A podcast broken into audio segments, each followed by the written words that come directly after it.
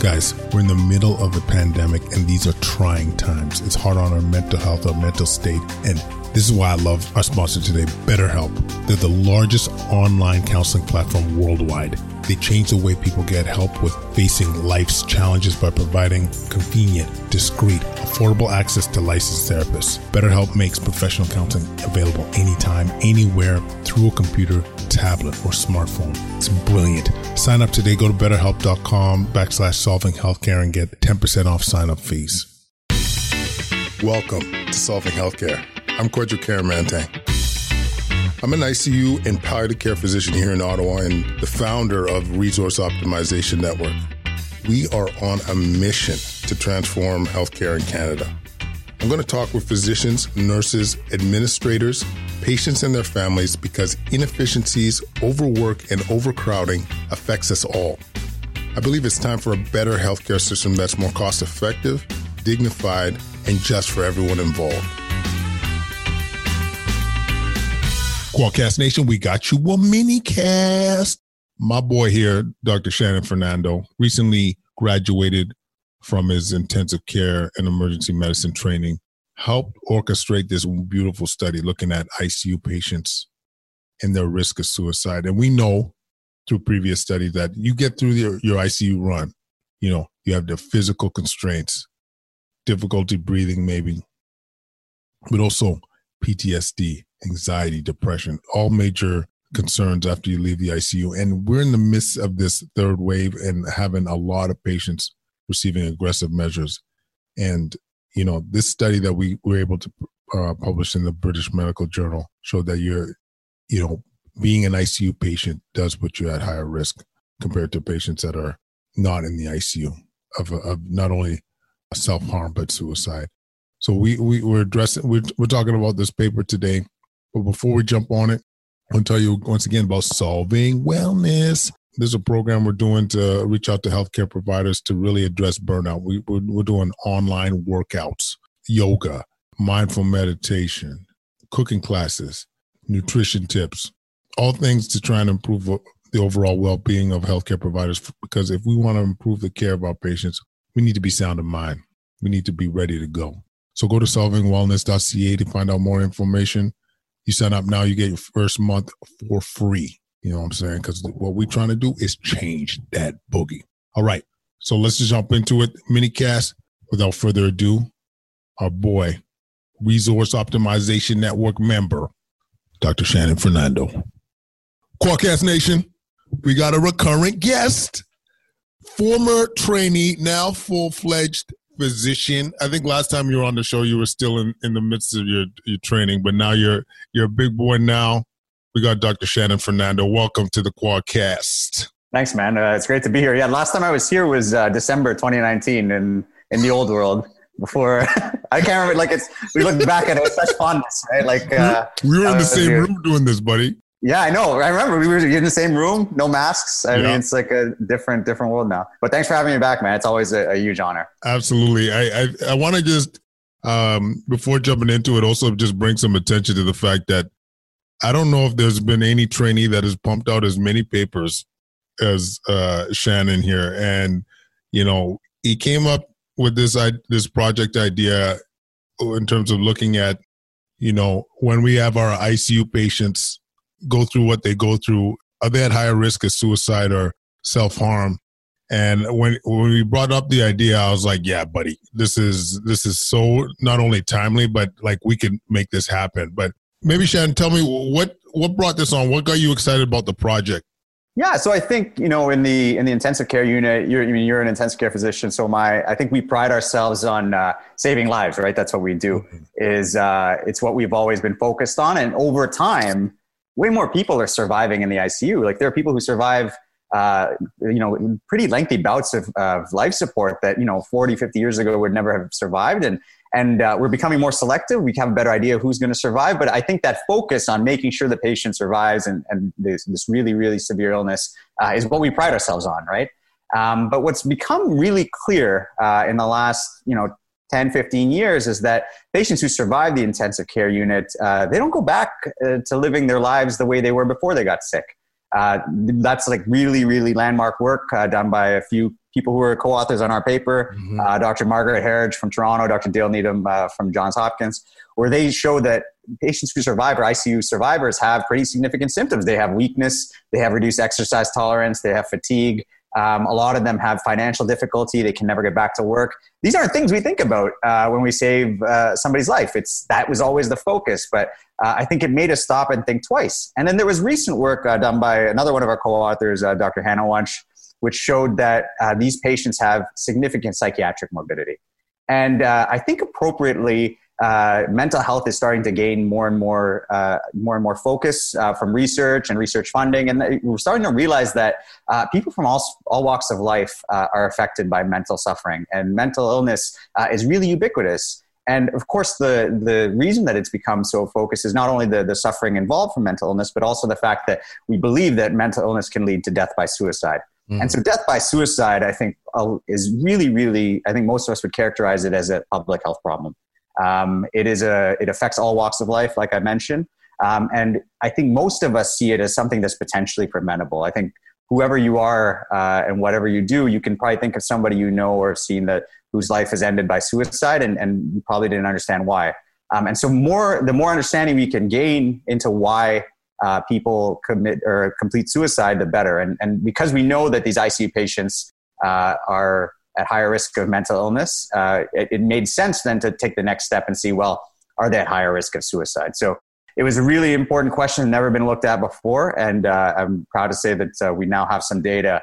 Uh, that gives us an idea uh, of that question. Yeah, no, a really important uh, question, and I'll I'll just kind of reiterate too what Shannon's mentioned, and like, you know, yes, there's the physical constraints that we see, but the psychiatric ailments post ICU, that PTSD, that anxiety, depression, well documented in the literature. But yeah, we, we, we really didn't know are people harming themselves after leaving us? And, and obviously we, if we could do something to intervene or, or, or assess that or assess risk, this is such an important question. And so Shannon, maybe walk us through like the results uh, of, of what we found. Yeah, so I, I, think we asked two really uh, important questions in this study. The first question, a very basic question, is Are ICU survivors at higher risk of suicide uh, as compared to patients who survive hospitalization who don't need the ICU? So we looked at this question using um, uh, great support from uh, the ICES uh, and data from the Ministry of Health and Long Term Care. So this is provincial data from Ontario. Basically, if you're living in Ontario, your data is in this database. Um, across nine years and 420,000 uh, ICU survivors, so a gigantic uh, data set.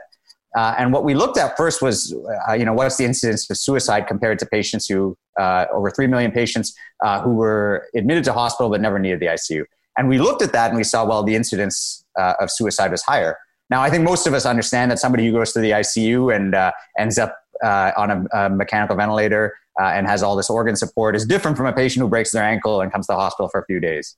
Um, and so we use really complex uh, statistical methods I won't get into to try and match these groups a little bit closer. And even when we did that, we saw that the incidence or the, the risk of suicide was higher in the ICU survivors. So it really uh, showed us that even when we adjust for the data as much as we possibly can, um, there really is a real signal here that shows us that ICU survivors at high risk of uh, death by suicide uh, and self-harm behaviors. Mm. Um, so that includes poisonings and and uh, and trauma, uh, self-inflicted trauma.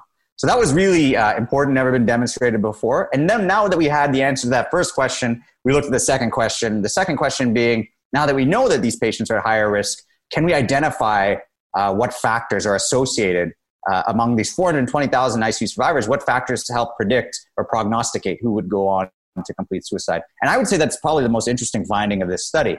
Um, we identified three really, really key uh, prognostic factors associated with death by suicide. The first was younger age. So the younger the patient was, the higher the risk of suicide. And, and we know from existing suicide data uh, that extremes of age, the very young and the very old, are at the highest risk of suicide. So it was kind of in keeping. The second major prognostic factor was a pre existing history uh, of uh, mental health diagnoses. So these are patients with pre existing de- depression, anxiety, PTSD, uh, and, and psychosis. Um, these were huge predictors uh, of mm. suicide uh, among ICU survivors. Um, and then the third thing, um, which was also really interesting, was patients who received interventions that we consider to be the most extreme forms of life support. So, invasive mechanical ventilation, uh, being on a breathing machine, uh, which is obviously very much topical these days in the midst of the pandemic. uh, and renal replacement therapy or dialysis. So what we did was we then saw that those those risk factors were additive. We made these nice heat maps that you can see in the paper that show that if you have all three of those factors, you're a young person, you have pre-existing mental health diagnoses, and you receive these really intense interventions, you're the patient who's at highest risk. And why I thought that was interesting is it's really different from the, the research that has come before that has looked at ICU survivors, which has shown that it's the patient who, uh, who you know, has increased disability, who goes to a long-term care facility, uh, who has increased fatigue. That's the population we've really focused on, like you were talking about with the, the physical constraints and the physical uh, issues that arise after ICU admission. That's the population we focused on. This is a completely new and different population that, to be honest, um, the young person who goes home uh, independent, that's the patient we used to high five each other about. That we used to think those were the really big wins. Um, and they probably still are the biggest wins, but it, this is a really uh, important uh, finding and a really important uh, risk factor that seems to, to come out from these patients. And, then the next question is, well, well, why? Um, why are ICU survivors at higher risk? And while we didn't look at it in the paper, I think we can think of all kinds of reasons based on the factors we found. Perhaps uh, ICU admission, uh, you know, is, is itself extremely traumatic and, and, can lead to those feelings. Perhaps it brings out previous feelings of trauma that people have experienced in their lives. Perhaps by being in the ICU and the prolonged hospital stay that comes with it, when you leave the hospital, you're not connected anymore with mm-hmm. uh, your healthcare providers. Uh, there's all of those things that I think we need to look at as to the question of why, why, why is this happening? But exactly to your point, with ICU admissions on the rise uh, across this province, um, we really, really need to pay more attention to uh, how these patients are going to do once they leave. Mm-hmm. Um, and uh, I hope that this paper sheds a bit more light on that. Yeah. And as you said, Shannon, when we think about what's going on in our province right now, so we're just time stamping this, we're doing this interview April 27th. And, you know, we're seeing unprecedented numbers of COVID patients in our ICU or number of ICU patients in general has been unprecedented. And unfortunately, we're seeing younger patients that are re- receiving what we're talking about more aggressive measures, mechanical ventilation or breathing machines. To, some of them are needing dialysis, some of the measures we're talking about. And so, you know, these are people that will be at risk based on the, our study results, you know, like, and, and not only is it important to identify but I think it's fair to say, uh, Shannon, like, you know, the next steps is at some point to be able to intervene with some of this, uh, with some of this information. So like, what, what, what do you see? Like, what, what do you see would be like kind of future directions that you, you would love to see if, uh, if you had a crystal ball or if you had a, unlimited funds in terms of uh, next steps? I think that's the, the big question is how does this help us now? How do we apply this? Um, I think the first thing is seeing whether the the uh, the in, the interventions we already have in place or we think we have in place to mitigate these uh, these harms are are helpful. So if a patient leaves hospital, leaves ICU, um, and they get followed up uh, by mm-hmm. their family physician or a psychiatrist, is that beneficial? I don't know. I mean, it's one of the things we're interested in looking at next. Um, mm-hmm. and I think would be really valuable to know. Uh, if it is, then that's great. That's an answer of some kind that that shows us that perhaps we need to just connect more of these patients. Uh, but if it isn't, then it gets to your point of of you know driving new novel interventions that might be helpful. Um, I think for us, if you were to ask me as a clinician, um, how do you apply this? Uh, I think that that's really important. Uh, what I would say is, first of all, I, have I've ident- we've identified a, a, population of patients that we never really considered before, mm-hmm. um, and a risk factor we've never really considered before. So it is something that is actually on my mind now uh, when I see these patients, uh, specifically the patients we identify as high risk. It also helps me pay more attention to pre-existing psych psychiatric morbidity. I think by our nature as ICU physicians, we focus on the patient who has existing heart failure, existing lung disease, kidney disease. We kind of gloss over the depression and the anxiety, or mm-hmm. and, and, we don't think so much about it. We, honestly, we don't even look to start most of those medications uh, while they're in the ICU. Um, and I'm not saying that we need to do that, but at least it, it heightens our awareness that wow, that's an important comorbidity that has effects. I think if you're a physician and you want to apply this study uh, at uh, at the bedside uh, in the ICU, then that's an easy way to do it is to at least screen for this. And I think that's the next major uh, intervention is if we screen for this and we identify this, uh, how do we perhaps we can ident- we can find the patients who are at highest risk because I think just making sure every single patient who's the ICU to follow up is not realistic or uh, within our existing healthcare system. I'd like to think that all the research that we've done um, through the Resource Optimization Network and this podcast, I think it's all been geared to just being more efficient with the health with, with healthcare. Um, and our, that's the goal of our research is not necessarily that everybody needs this intervention. It's to say, hey, let's figure out who the people are that need this the most um, and then use these resources in the smartest way. And I think screening patients to identify who are at the highest risk and, and then looking at uh, if we get these patients follow up or immediate follow up, um, or if we connect them with uh, even psychologists, uh, help networks, things like that, anything that gives them some kind of support network that might mitigate this risk.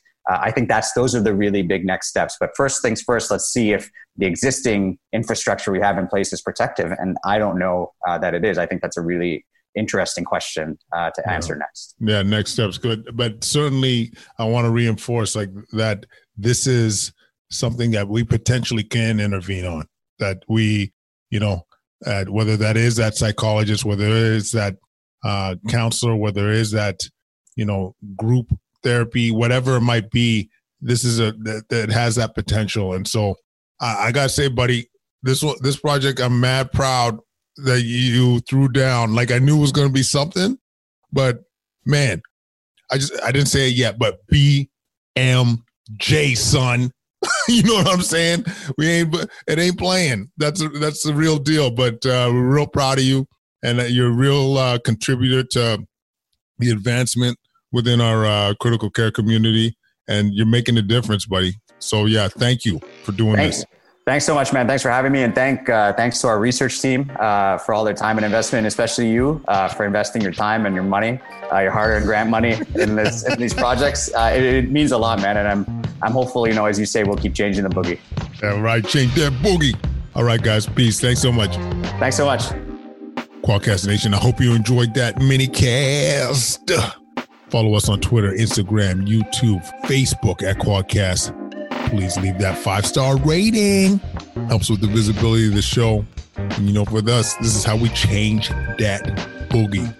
Leave any comments at quadcast99 at gmail.com. Solving Wellness, don't forget about that. Go to solvingwellness.ca. If you're a healthcare provider looking to improve overall well being, for reals. Anyways, thank you so much, guys. We'll connect again real soon.